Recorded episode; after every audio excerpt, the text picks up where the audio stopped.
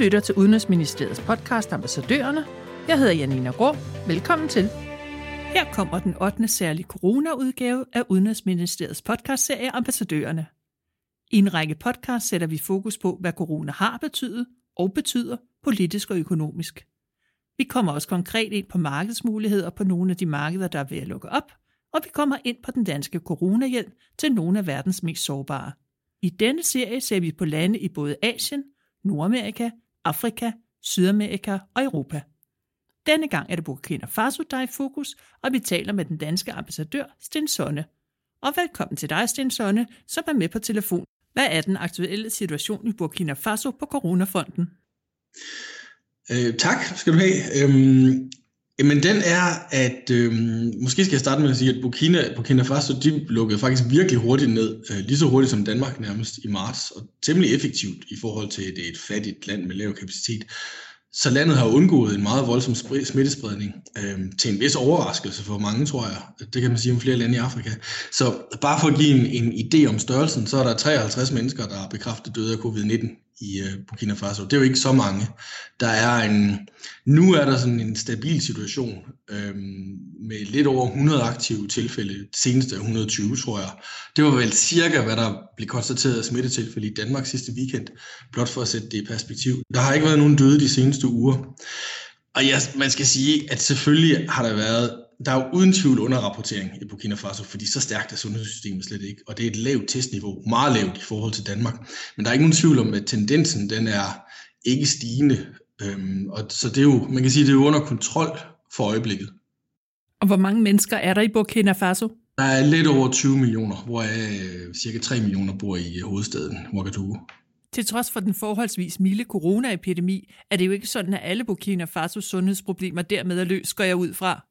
Nej, det er det bestemt ikke. Og, og det er måske også... Øh, altså hvis vi taler om en sundhedsmæssig krise her, så er det slet ikke gået så slemt som, som forventet. Øh, men det er jo også i et billede af... Så, så jeg nævnte, 53 mennesker er, er bekræftet døde af covid-19.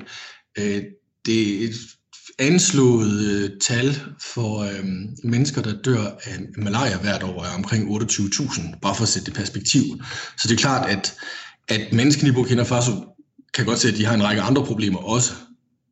Og så har vi slet ikke været inde på sikkerhedssituationen endnu. Sikkerhedssituationen, de fortsatte angreb på befolkninger, på sikkerhedsstyrker, men i virkeligheden også diskussioner, politiske diskussioner om øh, menneskerettigheder, og at sikkerhedsstyrkerne skal opføre sig ordentligt, hvilket regeringen lægger meget vægt på, at de skal, men det bliver dog udfordret. Så den, så fokus på, på, på problemet, eller den, den, den største krise, er uden tvivl sikkerhedskrisen. Øhm, og der er det, øh, i, i, både for Danmark og for andre partnere for Burkina Faso, prøver vi at lægge fokus på både den humanitære, kortsigtede øh, indsatser for at redde liv, men også den, den, langsigtede, den langsigtede udvikling med netop investeringer i for eksempel vand, landbrug, god regeringsfølelse. Og endelig, hvordan kan vi støtte en fredsopbygning? Og det er temaer, som alle sammen optræder i det nye landeprogram, der er ved at blive skruet sammen for Burkina Faso, forstår jeg. I forhold til det nye landeprogram, øh, som Danmark er i gang med at forberede i samarbejde med Burkina Faso, der er der både fokus på øh, konfliktforebyggelse og stabilisering i første omgang, øh, men naturligvis også fortsætte på fattigdomsbekæmpelse. Det kan være svært at investere i, øh, i udvikling, hvis der er en risiko for et angreb øh, altså allerede næste dag eller inden for et par måneder, hvor, der, hvor, der, hvor de investeringer, man har lavet, måske kan blive ødelagt igen. Øhm, det er sådan i et store træk, det som vi i hvert fald arbejder på at forberede, er øhm, fortsat støtte netop til, til vand og sanitet øhm, i, øh, i, i hele landet i virkeligheden. Øh, derudover støtte til øh, landbrugssektoren. 80% af befolkningen arbejder i landbruget og er ikke langt over eksistensminimum. Og endelig øh, god regeringsførelse herunder samarbejde med Sikkerhedsministeriet og Justitsministeriet. Så det er nogle øh, er meget højt prioriterede områder, som, som, Danmark, øh, som Danmark støtter. Og hvor langt er man kommet med genåbningen af samfundet? Der er man kommet langt faktisk. Øhm, der, øhm, Altså markederne, de genåbnede meget tidligt. Mange synes måske, det var for tidligt øh, allerede i, øh, i april. Men simpelthen fordi de var nødt til det. Altså, de er jo ikke, det er jo ikke sådan, at man kan sende en hjælpecheck eller noget til, øh, til befolkningen i Burkina Faso. De har ikke den slags øh, social sikkerhedsnet. Så de var, de var tvunget til, for at folk de kunne de kunne få mad, og at landbrugerne, som er 80% af befolkningen, de også kunne afsætte deres produkter på markederne. Så hurtigt åbnede de op igen, skal vi sige, økonomien.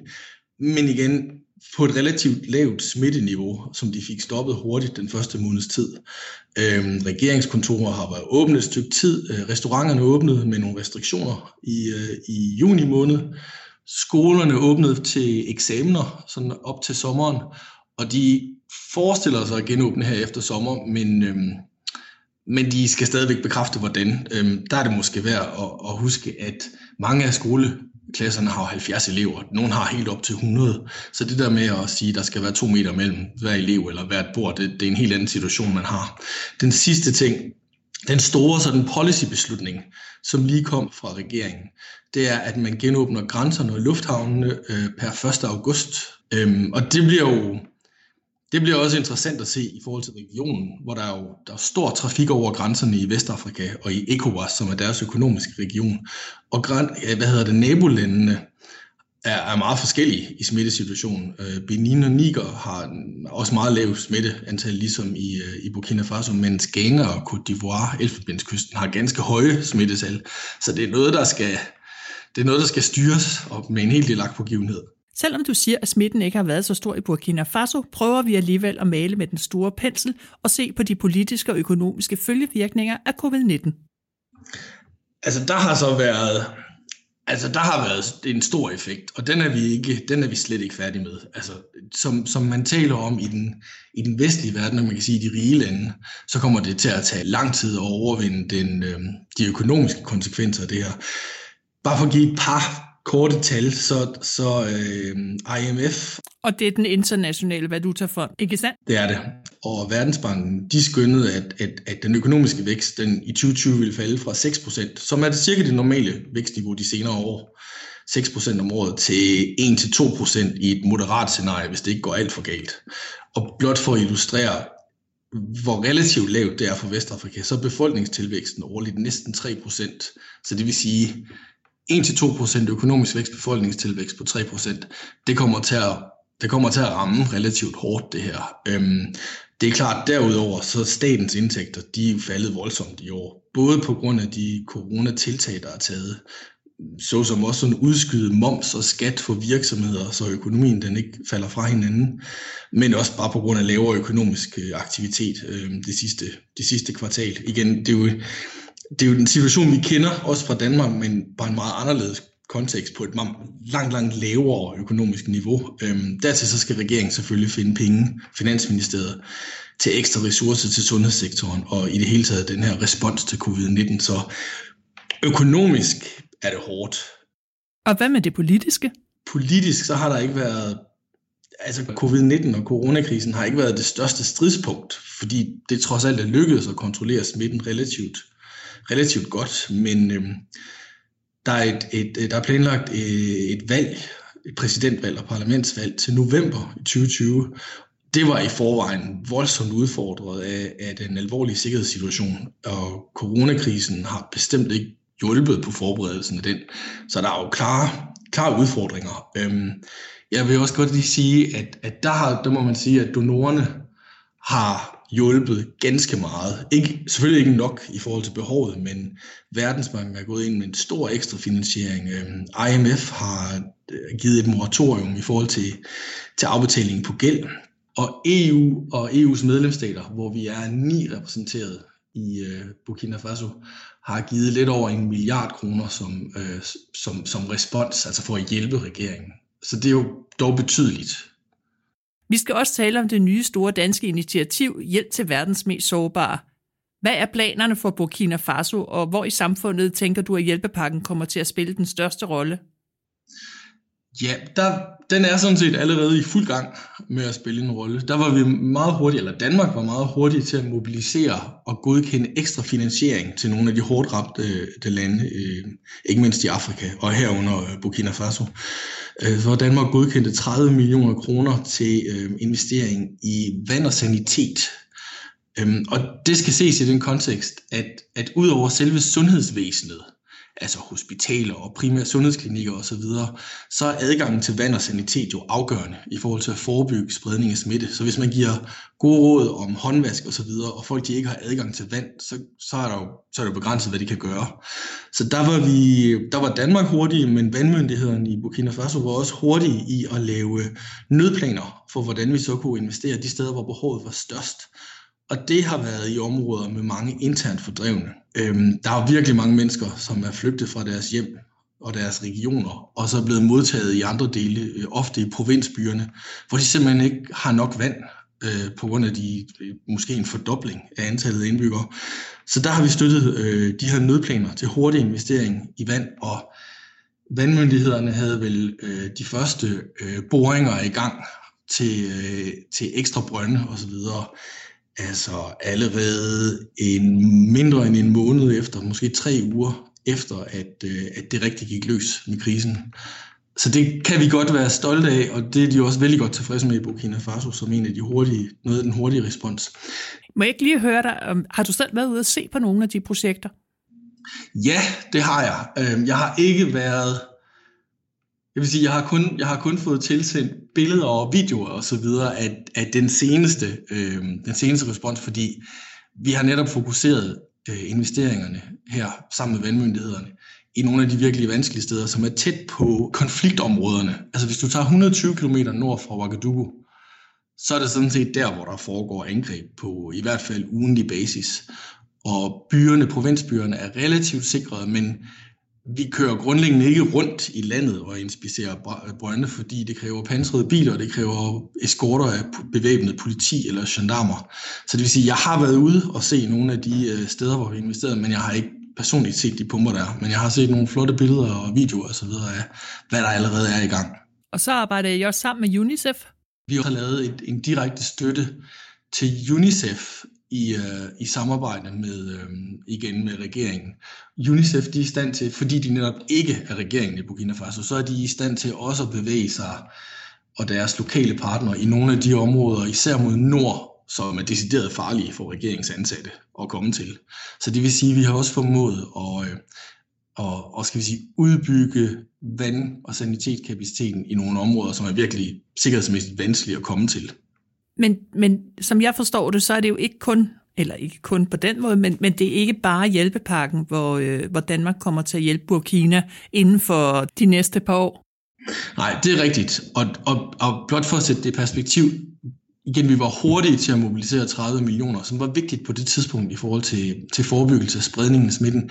Men i det større billede, så er Danmark i gang med at forberede det næste landeprogram for Burkina Faso, som er på lidt over, forventes at være på lidt over 1 milliard kroner, som så er over fem år, men det er dog ganske betydeligt øh, størrelse af investeringer. Øhm, og det er det skal stadigvæk godkendes i det danske system og af den danske udviklingsminister. Øhm, men, men det skal også være Danmarks bidrag til at respondere til netop den sikkerhedskrise og den enorme humanitære krise, der er i landet. Øhm, og, og der er, igen for at give et indtryk af størrelsen af det, så er der nu det seneste tal 978.000 mennesker, som er, er flygtet. Det vil sige, de er interne flygtninge, internt fordrevne. De er stadigvæk i Burkina Faso, men de er væk fra deres hjem, deres landsbyer og deres regioner. Øhm, på grund af angreb og trusler fra jihadistiske grupper. Øhm, og det, øhm, altså det, det påvirker naturligvis hele landet. Det er måske en, en tredjedel af, af landområdet, som, som er, er usikkert og er under hyppige angreb. Jeg kan nævne, at øh, der var over 2.000, der blev dræbt i de her angreb i 2019, som selvfølgelig spreder frygt og rædsel, og øh, som gør, at, at folk forlader deres landsbyer øh, for at søge sikkerhed. Er det så i flygtningelejre? Det er det, det, er det ikke. Øhm, og det, det er en, en ret interessant og også positiv ting ved Burkina Faso, at det er alt overvejende folk, der er blevet modtaget i lokalsamfund. Så de er, de er flygtet typisk i den nordlige del typisk længere mod syd og til øh, provinsbyer osv., som er bedre sikret af, også af regeringens sikkerhedsstyrker.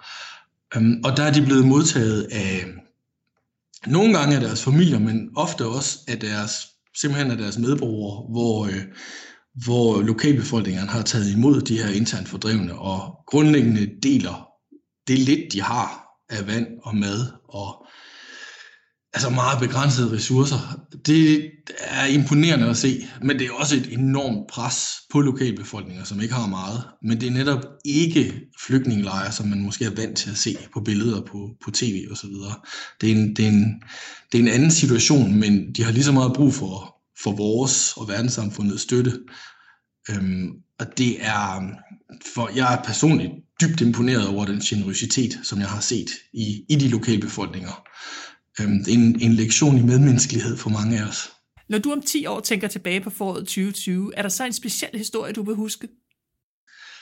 Jeg tror, jeg vil huske to ting, eller to historier. Den, den ene, det er en generel forbløffelse, både hos mig, men også hos mange andre, over at den her øh, coronapandemi, den ikke spredtes hurtigere og voldsommere i, i et land, der har så svagt et sundhedssystem som Burkina Faso. Og selvfølgelig har det delvis været på grund af en meget, meget hurtig indgreb med social distance, og hvad man nu kunne gøre, på trods af begrænsede ressourcer. Men, øhm, men det er stadigvæk, jeg tror verdenssamfundet, selv WHO er også sådan lidt undrende over, hvorfor, hvorfor spredes det ikke hurtigere, og interessante hypoteser omkring en øh, generel immunitet måske, fordi folk er så vant til at leve med dengue og især med malaria og andre sygdomme, at immunforsvaret måske er i gang hele tiden. Men igen, det, øh, det i første omgang i hvert fald fik landet det virkelig hurtigt under kontrol, og det er jo positivt, og vi må håbe, at det ikke bliver værre.